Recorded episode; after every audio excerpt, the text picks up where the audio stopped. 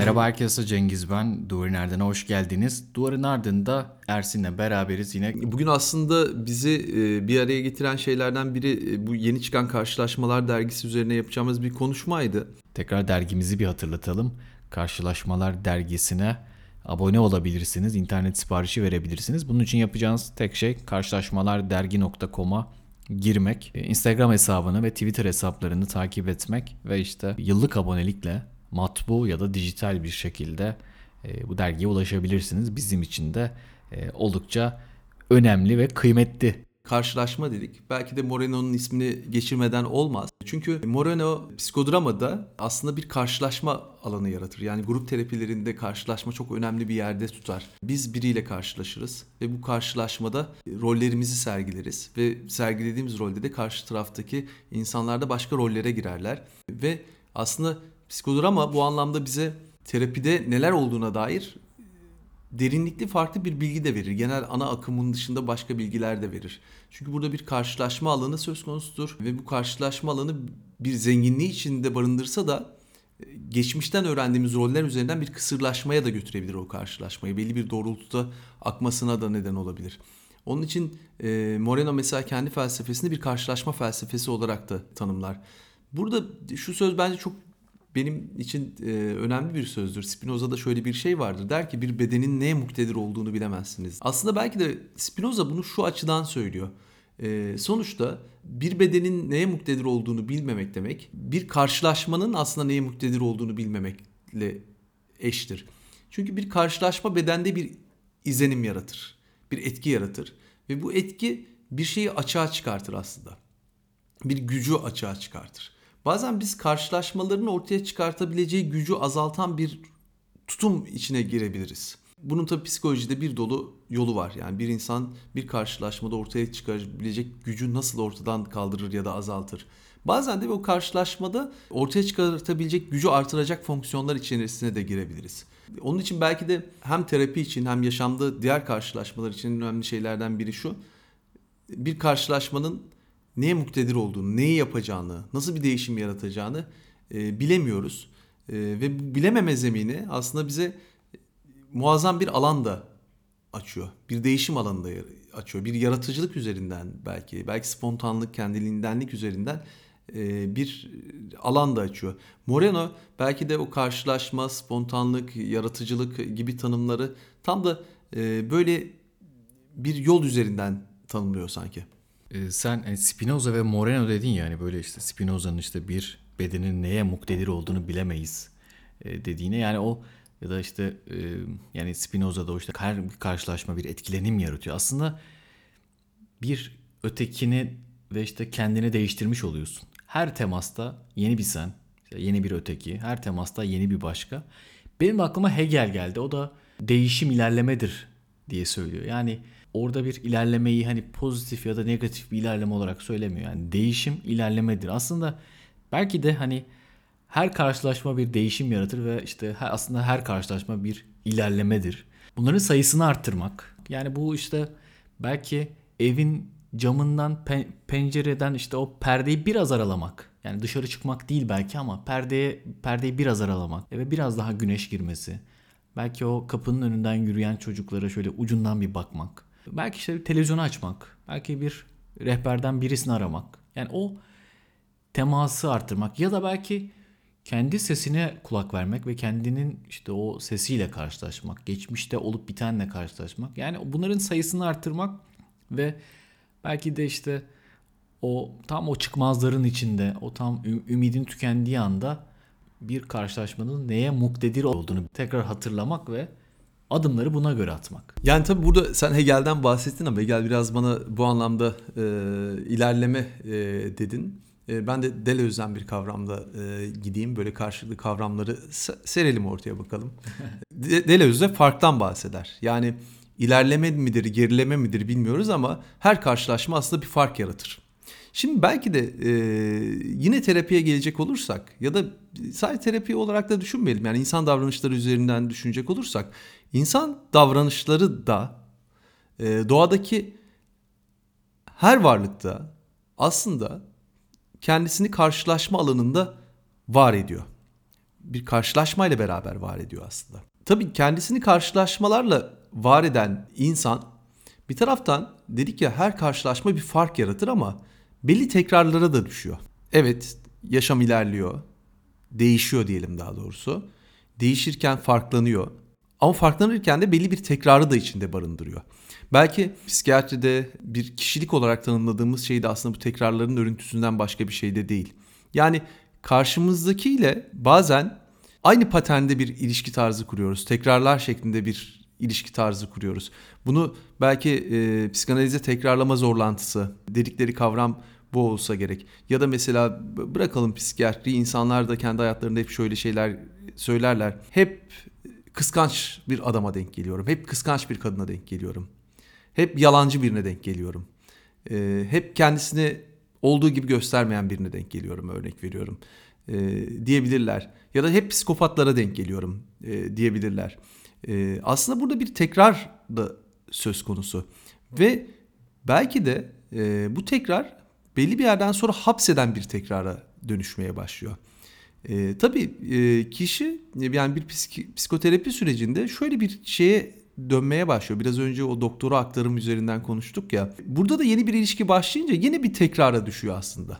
Tam da orada o zaman olan şeyi şimdi burada terapiste yansıtır bir pozisyon içerisine giriyor e, kişi. Terapinin belki de en önemli şeylerinden biri aslında o yaşamdaki fark dedik ya yani yaşam değişimle beraber akıyor ama biz onu bir tekrar içerisinde bir zorlantıya dönüşüyoruz. Tam da bu zorlantıdan çıkıp yeni bir fark, yeni bir güç, yeni bir olma tarzı yaratmasına imkan tanıyan bir alan aslında. Belki de terapinin en biricik yanı bu.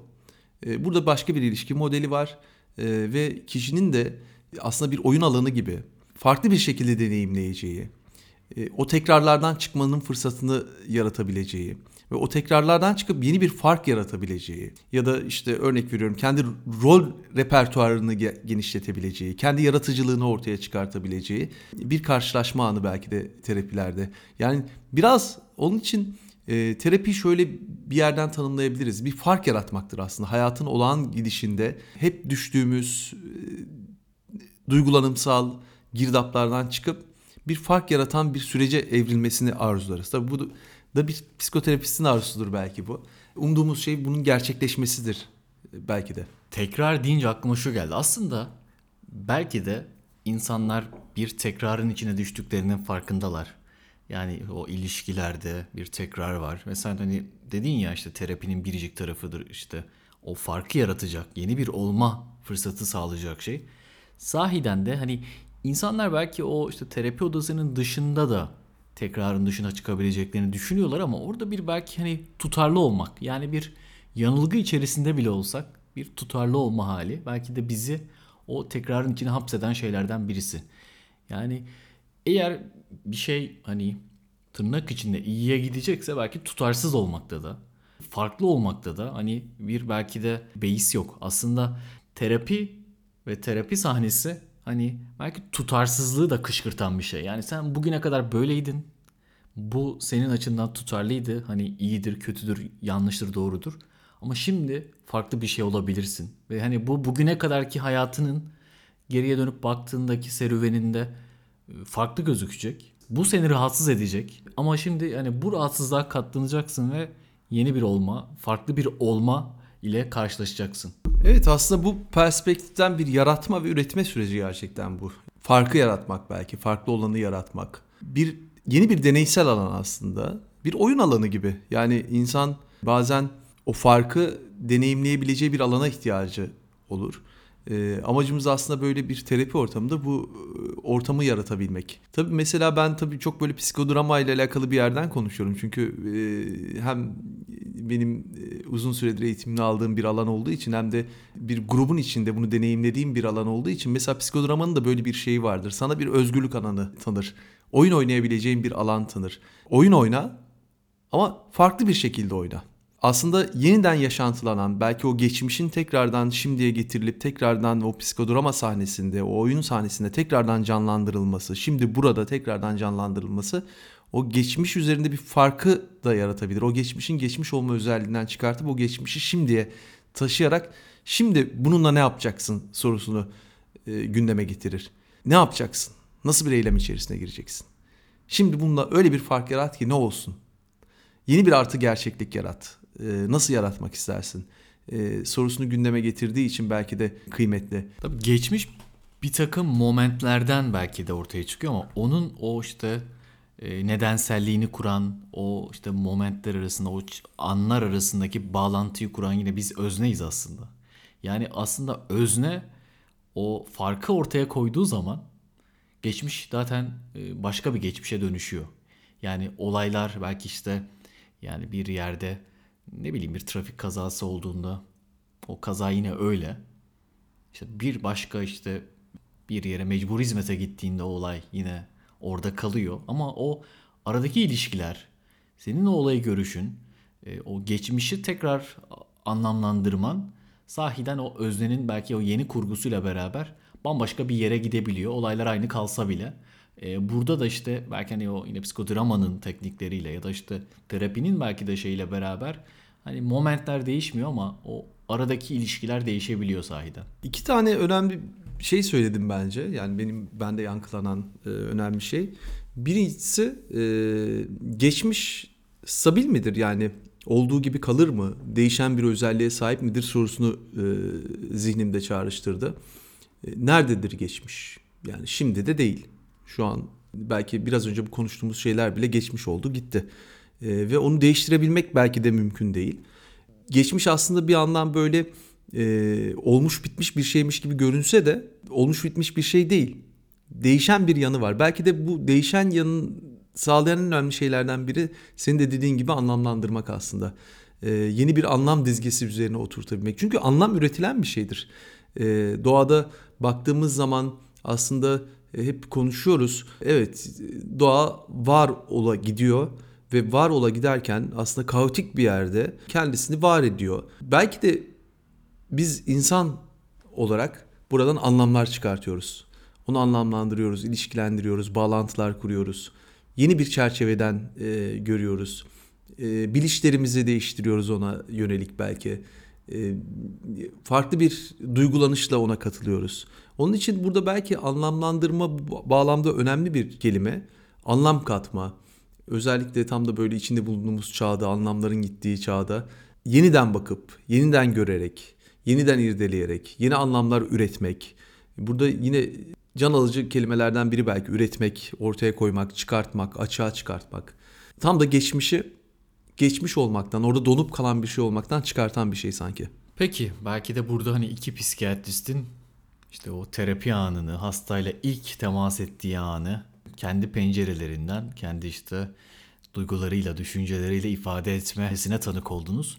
E, sahiden hani bu da öyle bir şey ki yani ben kendi kişisel geçmişimde de bunu görüyorum. Yani işte bir ay önce temas ettiğim hasta, işte bir sene önce, üç sene önce, beş sene önce her seferinde ben de değişiyorum. Yani e, farklı şeyler aklıma geliyor. E, farklı yerlerden ele alıyorum. Bazen daha sabırlı oluyorum, bazen daha sabırsız oluyorum. E, ama şunu biliyorum ki hiçbir zaman aynı değilim yani. Her seferinde e, farklı bir Cengiz var. E, belki de hani bu herkes için geçerli bir şey. Yani biz sadece e, o dilsel kolaylığı sağlamak için işte Cengiz diyoruz yani ve her Cengiz'in aynı Cengiz olduğunu kabul ediyoruz. Çünkü hayat yoksa çok zor ilerlerdi. Her seferinde ben yeni Cengiz'i tasvir etmeye kalksam. Terapi sahneleri de biraz böyleydi. Ee, biz de işte aklımıza gelen şeyleri belki çağrışımlarımızın girdabına kendimizi bırakarak ifade etmeye çalıştık. Ee, ağzına sağlık Ersin. Teşekkürler Cengiz. Gerçekten böyle zihnimizin götürdüğü yerden konuşmaya çalıştık bugün. E, elbette eksik bıraktığımız yerler var. E, belki çok iddialı laflar söylediğimiz şeyler var ama bu da bize bu süreçlerin aslında nasıl yansıdığı, nasıl zihnimize canlandığına dair bir e, fikir uçuşması oldu. Teşekkürler. Buraya kadar dinlediğiniz için size de teşekkür ederim. Kendinize iyi bakın. Hoşçakalın.